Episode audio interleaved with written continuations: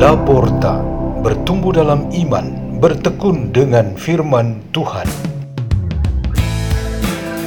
Radio Laporta, pintu terbuka bagimu untuk pertumbuhan, pengetahuan, dan kebijaksanaan tentang Allah.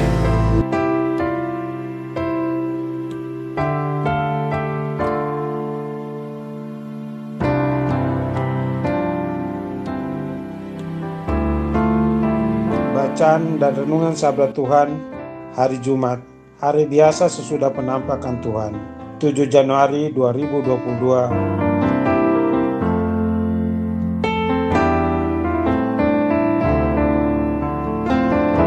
Dibawakan oleh Siprianus Tua Betekeneng S P D M P D dan Alexandro Luis Kopong Betekeneng dari Gereja Santa Maria Asumta, Paroki Santa Maria Asumta, Keuskupan Agung Kupang.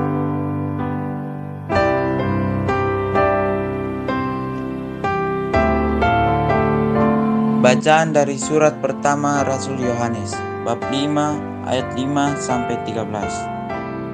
Saudara-saudaraku terkasih, tidak ada orang yang mengalahkan dunia selain dia yang percaya bahwa Yesus adalah Anak Allah. Dia inilah yang telah datang dengan air dan darah, yaitu Yesus Kristus, bukan saja dengan air tetapi dengan air dan dengan darah. Dan rohlah yang memberi kesaksian, karena roh adalah kebenaran. Sebab ada tiga yang memberi kesaksian di bumi, roh, air, dan darah, dan ketiganya adalah satu.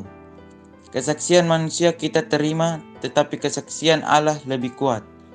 Sebab demikianlah kesaksian yang diberikan Allah tentang anaknya. Barang siapa percaya kepada Anak Allah, ia mempunyai kesaksian itu di dalam dirinya.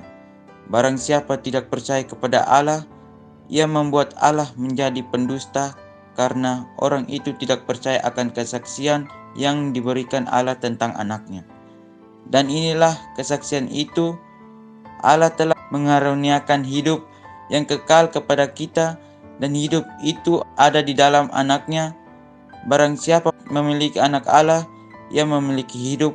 Barang siapa tidak memiliki Dia, ia tidak memiliki hidup. Semuanya itu kutuliskan kepada kamu, supaya kamu yang percaya kepada nama Anak Allah tahu bahwa kamu memiliki hidup yang kekal. Demikianlah sabda Tuhan.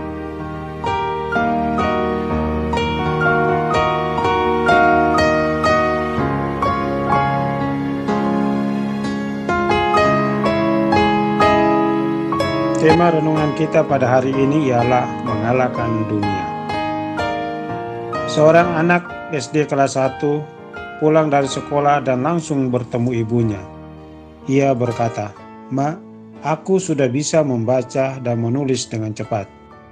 Ibu ingin mengetes apakah anaknya benar atau belum. Lalu ibu meminta anaknya untuk membaca satu dua kata yang ditulisnya dalam selembar kertas.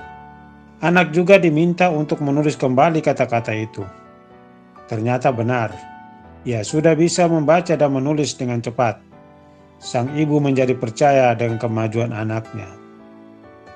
Pengalaman sederhana anak S D kelas satu itu merupakan satu contoh kemampuan mengalahkan dunia. Di dalam dunia ini, berkumpullah aneka macam kesulitan seperti kebodohan, kemalasan, kebosanan, kejahatan, sakit, derita, kebohongan, dan lain sebagainya.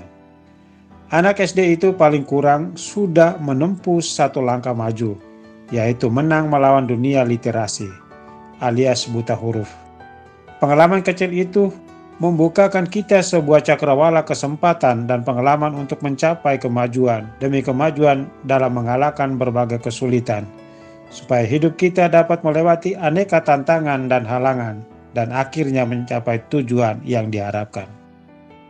Tuhan sebenarnya punya rencana untuk mengalahkan dunia, yaitu sejak manusia jatuh pertama kali ke dalam dosa, yang akibatnya ialah seluruh isi dunia, termasuk pribadi-pribadi manusia, terkena virus dosa. Rencana Tuhan itu disebut rencana keselamatan. Realisasi rencana itu sudah nyata, yaitu terjadi inkarnasi yang ditandai dengan peristiwa besar kelahiran Yesus Kristus, yang baru saja kita rayakan peringatannya. Latar belakang dasar dan besar inilah yang selalu menjadi pegangan kita untuk setiap usaha atau proyek kita dalam mengalahkan dunia. Setiap kita atau keluarga dan kelompok telah mendapatkan kekuatan perutusan dari Yesus Kristus untuk mengalahkan dunia.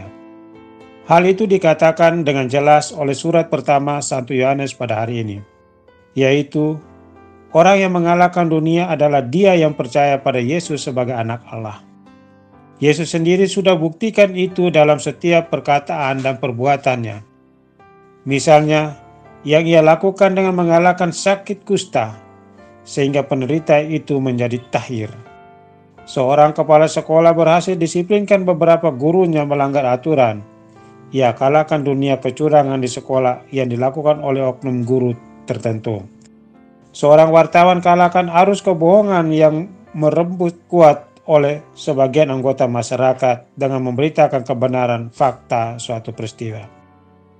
Setiap dari kita mampu mengalahkan dunia melalui pekerjaan dan profesi kita, dan yang sangat dibutuhkan ialah kemauan dan eksekusinya. Marilah kita berdoa dalam nama Bapa dan Putra dan Roh Kudus. Amin.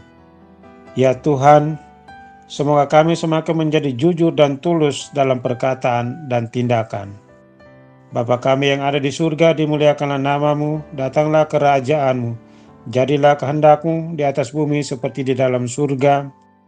Berilah kami rejeki pada hari ini, dan ampunilah kesalahan kami, seperti kami pun mengampuni yang bersalah kepada kami, dan janganlah masukkan kami ke dalam percobaan, tetapi bebaskanlah kami dari yang jahat. Amin. Dalam nama Bapa dan Putra dan Roh Kudus. Amin. Radio Laporta, pintu terbuka bagi.